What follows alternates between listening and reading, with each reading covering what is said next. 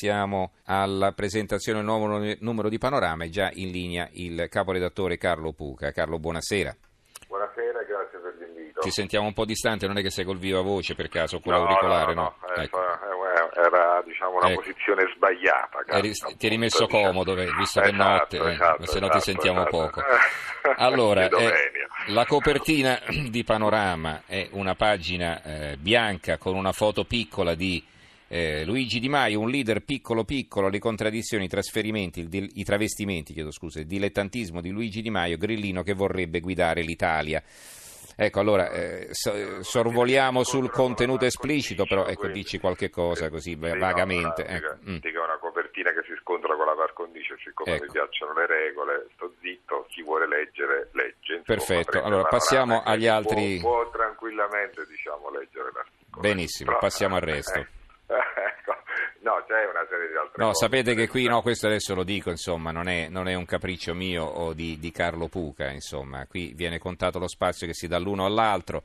Eh, nei prossimi giorni, tra l'altro, incominceremo anche eh, ad ospitare politici, cosa che non abbiamo fatto finora, anche perché le regole erano abbastanza così confuse. Eh, state tranquilli, parleremo di politica anche con esperti, ma anche con rappresentanti dei vari partiti, delle varie coalizioni, ma insomma saremo, come eh, potete pensare, potete capire, saremo anche abbastanza ingessati. Allora, eh, Puca, prego.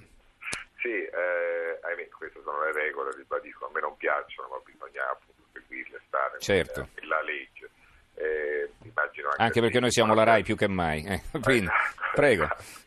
allora, guarda, eh, ti racconto di un po' di cose ulteriori, oltre a un blocco politico diciamo, importante, perché appunto si avvicinano le elezioni, eh, abbiamo trovato questo Davide Farnocchia, che è un matematico di 33 anni italiano, che lavora alla NASA e studia le traiettorie degli asteroidi che potrebbero colpire la Terra. È la famosa fuga dei cervelli, però devo dire che in questo caso il cervello viene utilizzato in maniera opportuna e lui è appunto eh, responsabile di questo asteroide che il 4 febbraio eh, si avvicinerà in maniera molto pericolosa alla Terra e lo sta studiando proprio lui personalmente e ci ha raccontato con un titolo divertente che il mio amico AJ129 non ci distruggerà, nel senso che questo asteroide per fortuna passerà abbastanza distante. Il pericolo naturalmente non è eh, eh scansato. Ti immagini noi stiamo qui a parlare delle nostre piccole cose, eh, no? la politica, le elezioni, eccetera, ci arriva questo asteroide e ci distrugge tutti. Vabbè, comunque rinviata al prossimo giro. Prego. Sì, mm. sì, sì, però ci ha raccontato questa mm. cosa che insomma, a me fa abbastanza impressione personalmente che ad oggi si conoscono più di 75.000 asteroidi uh-huh. e la maggior parte si trova non tanto distante tra noi perché eh, è nella fascia tra, tra Marte e Giove e poi inoltre ci sono eh, circa 4.000 comete. Ognuno di questi corpi celesti può essere potenzialmente devastante per il nostro pianeta. Appunto, mm-hmm. a proposito di cose piccole rispetto, diciamo, siamo veramente dei granelli di sabbia rispetto mm-hmm. al peso dell'universo. Ecco. E, però al di là di tutto mi piaceva appunto la, la raccontare la storia di questo italiano che...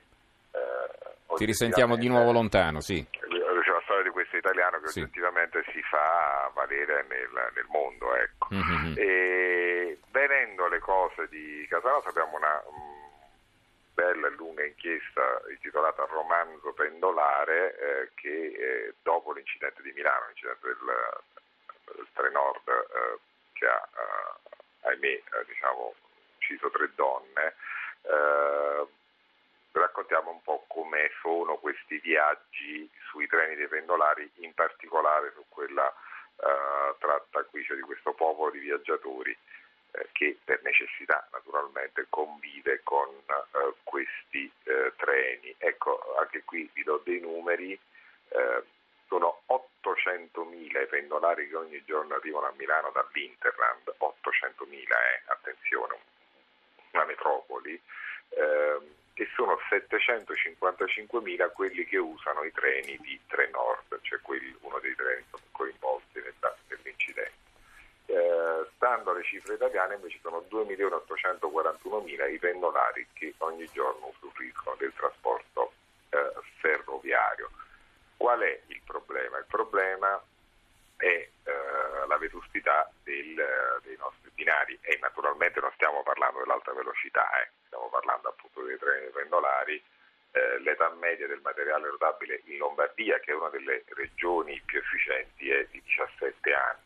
Mm-hmm. Eh, il 41,7% dei treni ha più di 15 anni in Italia e eh, attenzione però le tariffe continuano ad aumentare perché eh, parliamo del 17,8% per l'Italia e del 30,3%, 30,3% soltanto in Lombardia tra il 2016 e il 2017. Mm-hmm. Cioè di fronte diciamo, a strutture fatiscenti vecchie, incidenti che non la prova, i biglietti aumentano e, e, e questo naturalmente è un sistema che non funziona, quindi bisognerà diciamo, farlo entrare secondo me in campagna elettorale e lo dico a tutte le forze politiche perché mentre si ragiona sui massimi sistemi ci si dimentica appunto della, eh, spesso della, eh, della vita quotidiana.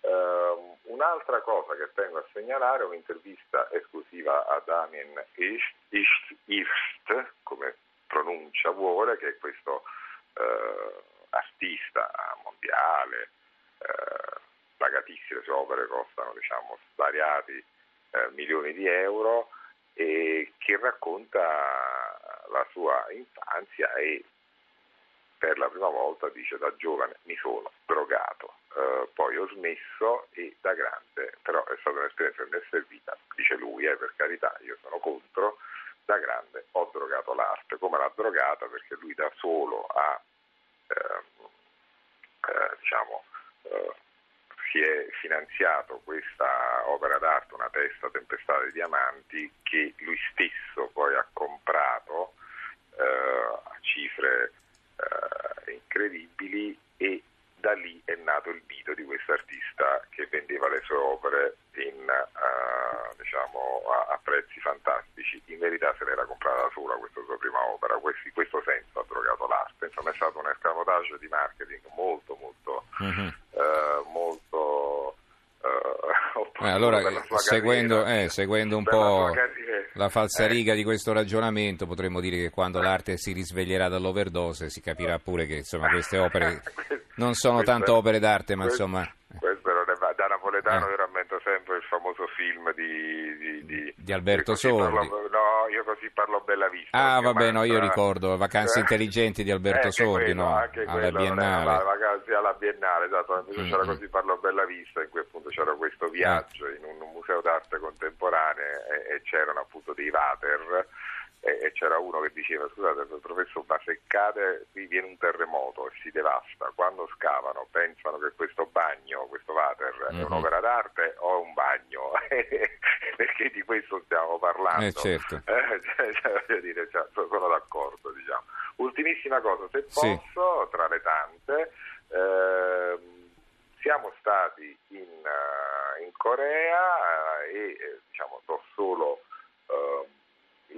titolo eh, il riavvicinamento delle, Corea, delle, delle, due Coree non è solo di facciata, in verità sta avvenendo qualcosa di importante eh, perché ci sono eh, in Corea del Sud ma anche in Corea del Nord eh, diciamo, le nuove generazioni, quelle ultimissime che sono veramente stufe della guerra e eh, permanente, diciamo, mm-hmm. la tensione permanente e vorrebbero diciamo, un passo decisivo verso la pace. Va bene, allora ricordo la copertina di Panorami, ne dicola fra qualche ora, un leader piccolo piccolo, le contraddizioni, travestimenti, dilettantismo di Luigi Di Maio, grillino che vorrebbe guidare l'Italia. Ci ha presentato questo numero Carlo Pucca, capo redattore di Panorama. Grazie Carlo per essere stato Grazie, con noi. A risentirci, buonanotte. buonanotte.